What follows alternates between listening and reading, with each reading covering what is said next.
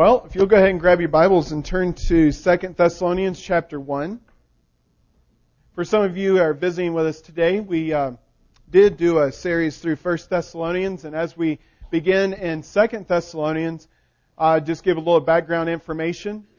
This letter was sent back to the, Thessalonic, the Thessalonican church or Thessalonian church um, probably a couple months after the other one was sent. And we get the picture that persecution has increased, that it is harder to be a Christian and serve the Lord there in Thessalonica than it was before. The heat has been turned up, not to use a pun for the temperature in the room today. But um, anyway, it's uh, they were going through great hardship as they were serving the Lord Jesus Christ. And I know that you guys are familiar with hard work. I know the farmers and the ranchers, but I'm going to pick on the farmers today, that they have been busy for months now, you know, preparing their fields. You know, they purchased the right product, they've prepared their fields, they sprayed their fields, they've drilled or planted, drilled, right? They've drilled the ground. Sounds so weird. Uh, they drilled the ground, planting that seed, and you know, I was here and started seeing that wheat come up when I first came to the church, and it was very encouraging to me. But even in the time, the three months that I've been here, we've had some freeze. We've had hail in the area, not greatly here, but some other places. We've had that fungus that's been kind of spread, and people have been trying to spray, and the airport was making a lot of money on those um, dust croppers, crop dusters. I've inverted it, doesn't it? But anyway, um, I'm such a city slicker. I'm still learning all these terms. But anyway, uh, as I've talked to some folks, they've had some damage to their crops, and I feel bad for them because they've worked so hard, you know, and they have a certain percentage they think is going to be really good in harvest, and the and the wheat is starting to turn really amber looking, and it's you know looking really good, and I'm I'm looking forward to my first harvest here and just kind of experiencing the life of you know, the eastern plains during time of harvest. But you know, when these things come in, like hail, free, you know, freezing temperatures, uh, insects like aphids or the fungus, that can really discourage you in your hard work. And in the New Testament, the Christian is likened to a worker that is working in a field, a field of harvest, right? And uh, but sometimes that work in the field can be really intense and can be very can be a great hardship and praise the Lord you don't, you know, experience persecution in the field. But for Christians, that is true, that sometimes our faith is attacked as we're serving the Lord Jesus Christ like these Thessalonians uh, believers. And it can really discourage us. Now I know that in America we have religious freedom for now. And so, you know, we don't really suffer some of the great religious persecution that goes on in the world today where people sometimes when they identify themselves as a Christian, depending on the state church or the state religion of the country they live in, they may be forfeiting their lives for taking a stand, for being baptized and identifying themselves as a Christian. They may be laying down their lives. Now in America, that is not the case, and I hope it never becomes that way. But I believe we do as Christians, we are persecuted to a degree. Um, we are criticized sometimes for sharing our faith with others. Oh, that's not the place for this. And we get criticized for that. Um, sometimes we're insulted for upholding the standards and the uh, commandments of the Word of God. Sometimes we're ridiculed by our own family for how zealous we are for living for the Lord Jesus Christ. And even the media, media, media whatever, uh, you know, they, you know, they label us as, you know, extremists, you know, hateful, ignorant extremists. They liken us to some of the Islamic extremists. Uh, even in, you know, they, because we use the name fundamental independent Baptist church and they say, ooh, these fundamentalist Christians are wackos. But we believe the fundamentals of the Christian faith, and we're not going, and we're going to stand on those, and we're going to defend those. And we're not going to add to the gospel or take away from it. And sometimes we receive a lot of heat for that. And some people that you know, they have a great testimony for the Lord Jesus Christ, and they suffer for it. You know? And what we, and the great truth of 2 Thessalonians chapter 1 is that God is always faithful in our times of suffering. God is always faithful in our times of suffering for the faith, not just sufferings like I got sick or I have this disease, but people who take a stand for Christ. When you take flack for it, when your faith is attacked, the scriptures here in chapter 1 encourage us that God is faithful. We look at America and we know people that change, people that were Christians and then they they walked away from the Christian faith. Or we know the culture that we lived in. And the, th- the fact of the matter is, is that people change, cultures change, but this chapter encourages us that God never changes.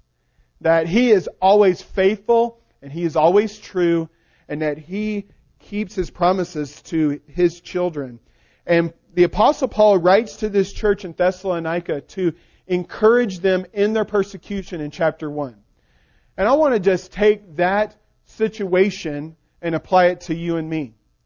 You may know someone that is a great Christian, that has a great testimony for the Lord Jesus Christ, and life is not very easy for them because of the stand they take for the Lord Jesus Christ. Maybe they're a first generation Christian, and the rest of their family is not. How can you encourage them? You can encourage them in the same way the Apostle Paul encouraged the Thessalonians. He reminded them of the faithfulness of God in their times of suffering. How does God encourage them? First of all, He praises God's faithful work in their lives, verses 3 through 5.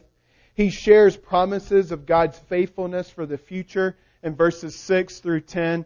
And then in the verses 11 through 12, he prays for God to empower their service for Christ. How can you encourage others when their faith is under attack? Praise God's faithful work in their walk, spiritual walk. Um, my son is in here, Josiah. I have three sons and a daughter. But Josiah, I'm going to pick on him since he's the oldest, and, and I've I've seen, you know, him him grow and develop, you know, longer than my other kids. And I remember when Josiah was brought home, and he was one of those babies that his eyes were just wide awake, you know, like you know, open, looking at everything that's going on, and didn't sleep at all, hardly, because he was so attentive. And he's like that. That's his personality. He is attentive. He sleeps very soundly when he sleeps, but when he's awake, it's like he's full. He's going full steam, and he wants to learn, and he's inquisitive. He's been like that since we brought him home from the hospital. But, and I think it was, I forgot to confirm this with Crystal, but I, in my mind, recollect him starting to crawl at 10 months. Is that right, hun? Walking at 10 months? Okay, I thought, I wasn't sure. Yeah, at 10 months of age, he started walking. So, I mean, he was even crawling before that. So I remember when he started walking, I remember when he started, you know, toddling, toddling around as a 10 month old. And, you know, I'll, I'll just encourage you, he doesn't do that anymore. You know? He doesn't go like this anymore as he's walking around in church. Okay? Trying to keep his balance, learning how to keep his balance. Before he started school, I remember he would be running for basketball. They tried to teach him basketball there in kindergarten, but when he first started school, you know, his running wasn't exactly synchronized. You know? It was like skipping or something. You know? And so, uh, but you, you see him run now, and it's all coordinated, right? And see, that's what the apostle Paul is doing here is he's praising these Thessalonian believers for their progress in their faith. They're not toddling around anymore as, you know, young Christians, even though he wasn't there for a very long time. But they are walking for the Lord in their spiritual walk. They are increasing. They are growing in their spiritual walk. And that is what should be happening to every believer. But when believers are under attack, sometimes they can't see that. And so they need some praise. They need some encouragement. They need someone to point out, you know what? I've really noticed how God has really been working in your life. And these things that I'm going to point out that, that in regards to spiritual growth that the apostle Paul notices, he prayed for every one of these things in 1 Thessalonians chapter 3. And God answered those prayers in their life. First of all, he praises God for giving spiritual strength in their or spiritual growth in their trials. Verse 3 says, We are bound to thank God always for you, brethren, as it is meet or appropriate, because that your faith groweth exceedingly. And the charity of every one of you, all toward each other, aboundeth. That word groweth exceedingly has a picture of like a tree that grows. And you see it grow and it grows upward, right? It gets bigger and stronger. And that's how it is with faith. In trials, you have to exercise your faith muscle. And the more you exercise your faith, the stronger it gets, right? And that's exactly what was going on in the Thessalonian church. And Paul praises not the Thessalonians to give them a big head, but did you notice in verse 3 he praises God? God is the one that brings spiritual growth and brings faith to increase in our lives. God caused their faith to grow exceedingly, and it also says that God caused their love to abound continually. And this is kind of like um, that word abound is like flooding over. And some of you guys that are maybe are close to the South Platte know about just how it's kind of overrun its banks. And I saw a picture of it going over some railroad ties. I'm not sure exactly where it was, but you know, it was the body of water was going up so high that these trains I heard had to go really slow over those tracks or even stop because the water was going over the rails.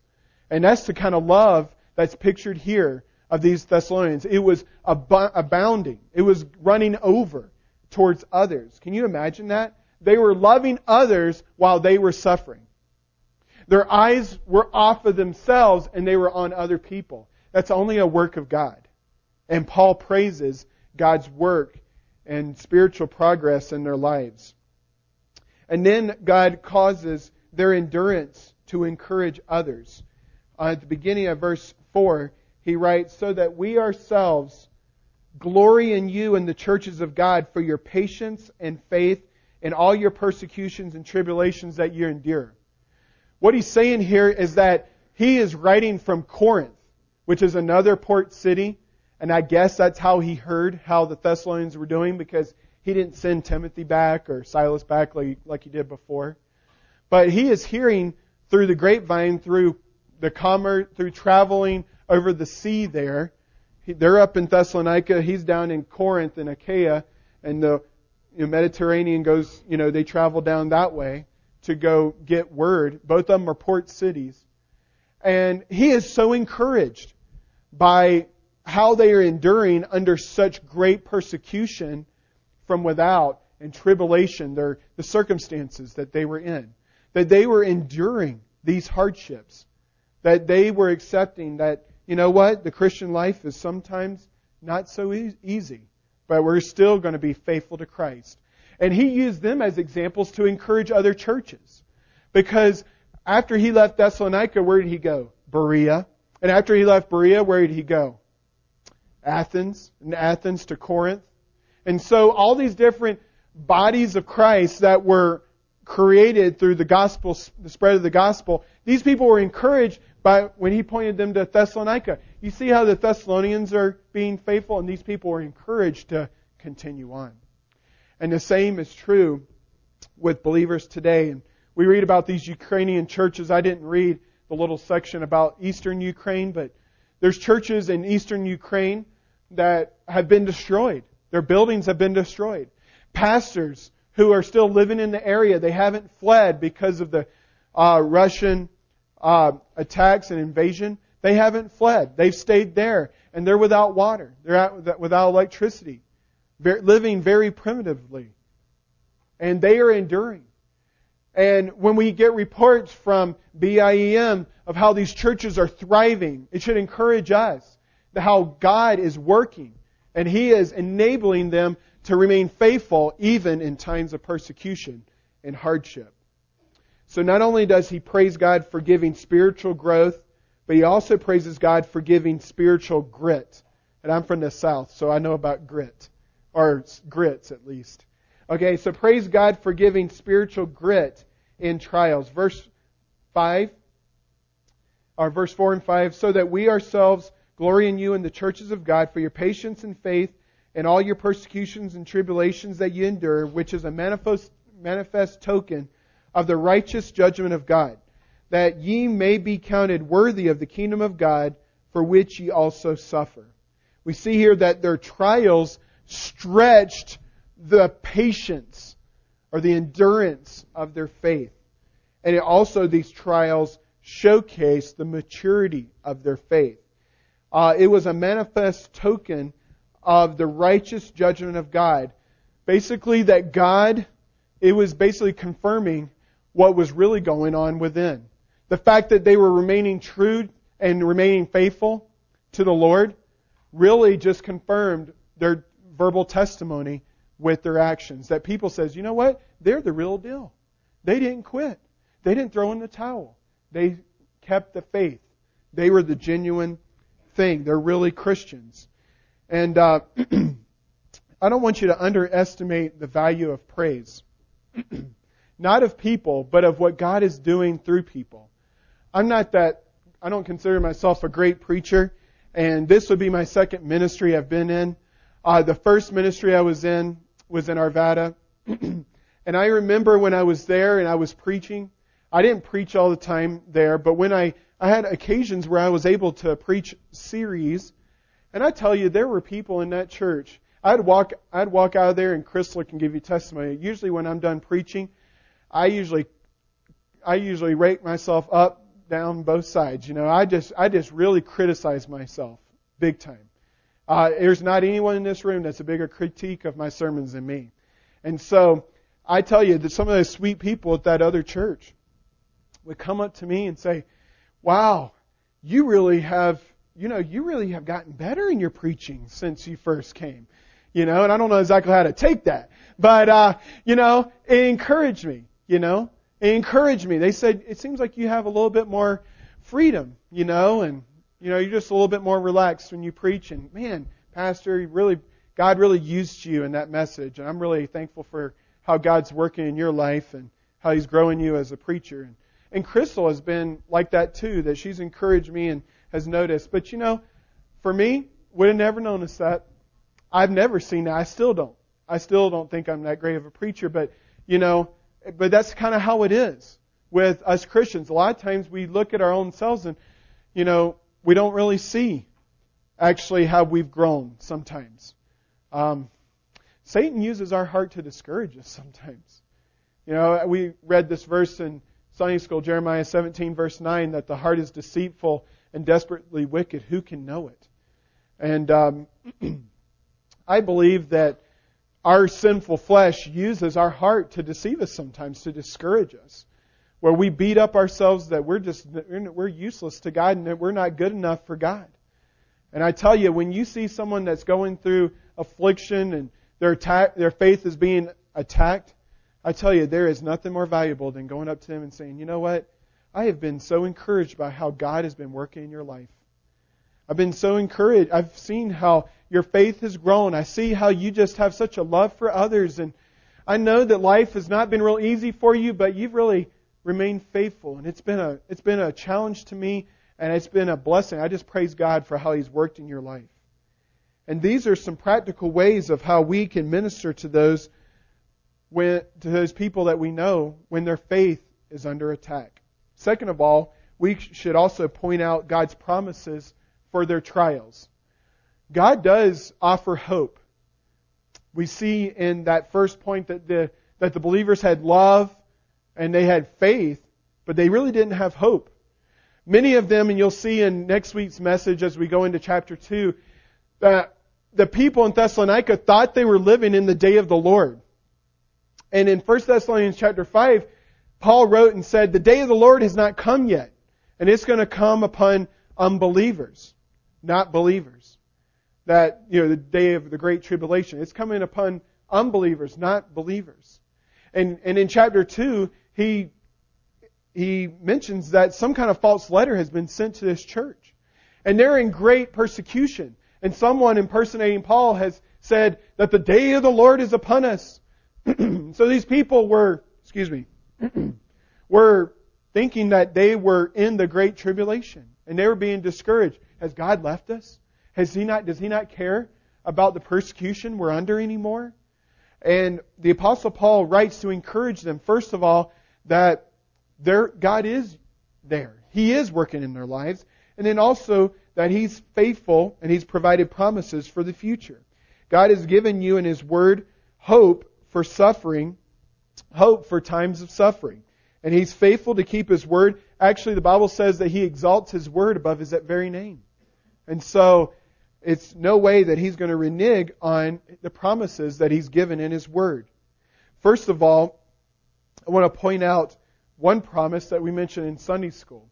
We covered the Beatitudes this morning, and in Matthew chapter 5, verses 10 through 12, it mentions that there's great reward for those who are persecuted for righteousness' sake. That there is, that those that are persecuted for Jesus' sake, actually, there is great reward. And so, for people that are undergoing great suffering and they're being criticized for the faith, they need to be reminded that they do have a reward coming. And we don't do it for a reward. We don't do it to earn salvation. But there is great reward in being faithful to Christ. And there is a reward for those who remain faithful. Also, it says in verse 6 through 7 that there's recompense that will be given when Jesus comes. Verse 6 says, Seeing it is a righteous thing with God to recompense tribulation to them that trouble you, and to you who are troubled, rest with us when the Lord Jesus shall be revealed from heaven with his mighty angels in flaming fire. So when Jesus comes, he's going to recompense or repay. That's a big word for repay. Um, he's going to repay what has been sown. These people who have sowed certain things in their life, they're going to reap certain things in their lives. In verse 6, tribulation is going to come to the persecutors of Christians that they're going to suffer tribulation. At this time, we suffer, but in the future, they're going to suffer. They're going to have distress. They're going to have trouble. And in verse 7, it's encouraging, it should be encouraging to the believer that there's going to be rest for those that are persecuted. And that word rest was used for the releasing of a bowstring when you shot an arrow. That tension was going to be released. And there was going to be rest for the believers in Christ. And specifically, justice will be served in verses 8 through 10. for time's sake, because I'm wanting to cut my message a little bit short for the baptismal service, uh, let me just get to some points here. First of all, Jesus, when he comes, will execute divine justice. It says that he will take vengeance on them in verse 8 that know not God and that obey not the gospel of the Lord Jesus Christ. That word vengeance does not mean revenge. It kind of is misleading. It means an act of divine justice. It's only used for God, not human beings.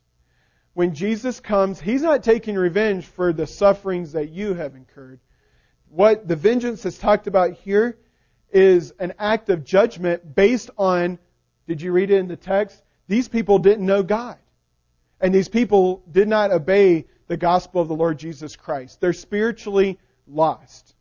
It's not because they persecuted the saved. It's because they didn't know God. And there is a day of judgment that comes. That's going to come. And after our short life here, there will be judgment. It's not vindictive. It's not revenge. And these people will, I believe, be put to physical death when Jesus comes back. The people that are unsaved and they remain. Let me just read the, the context of that day from Revelation chapter 19. This is what's going to happen when Jesus comes. It's going to be the armies of the earth are going to be assembled against him. And John writes, I saw the Antichrist, this false person who says, I'm the Savior and he's not. He says, I saw the Antichrist and the kings of the earth and their armies gathered together to make war against Jesus, him that sat on the horse, and against his army from heaven. I'm supplying that. And the beast, or the Antichrist, was taken, and with him the false prophet that wrought miracles before him, with which he deceived them that had received the mark of the beast and them that worshipped his image. These both were cast alive into the lake of fire, burning with brimstone. But what happened with the rest of the people there?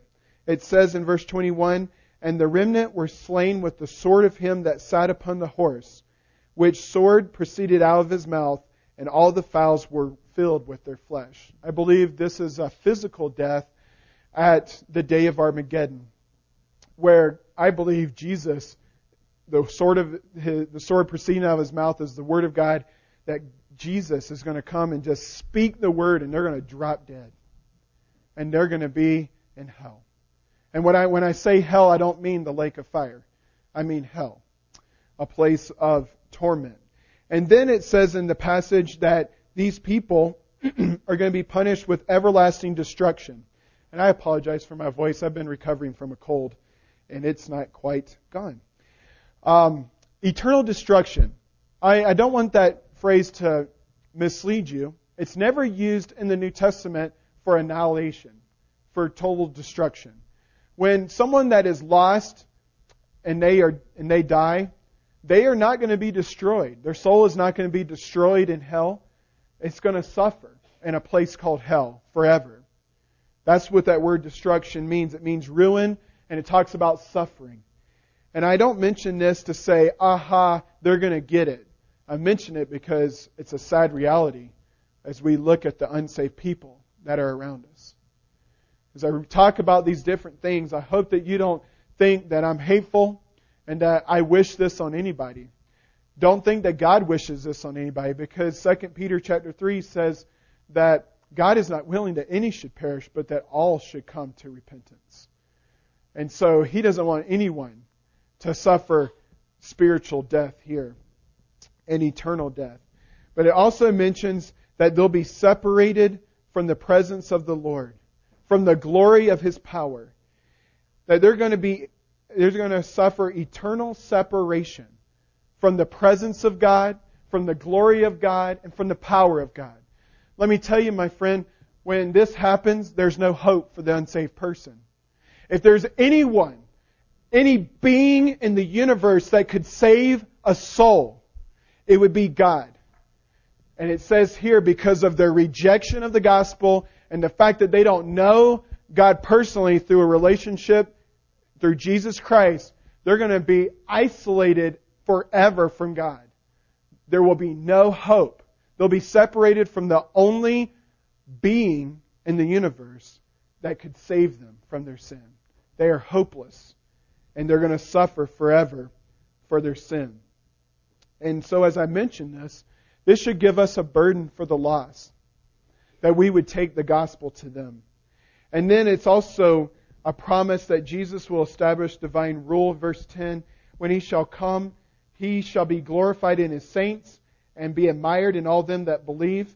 And this is going to happen when Jesus comes and sets up his thousand year kingdom here on the earth.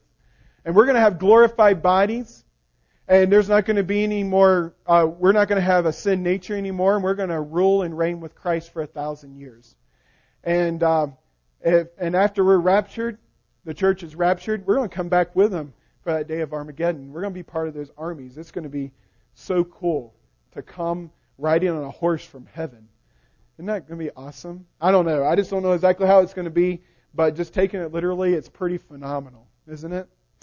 But we're reminded here, Paul is reminding the Thessalonians that God cares for them and that he has not forgotten them.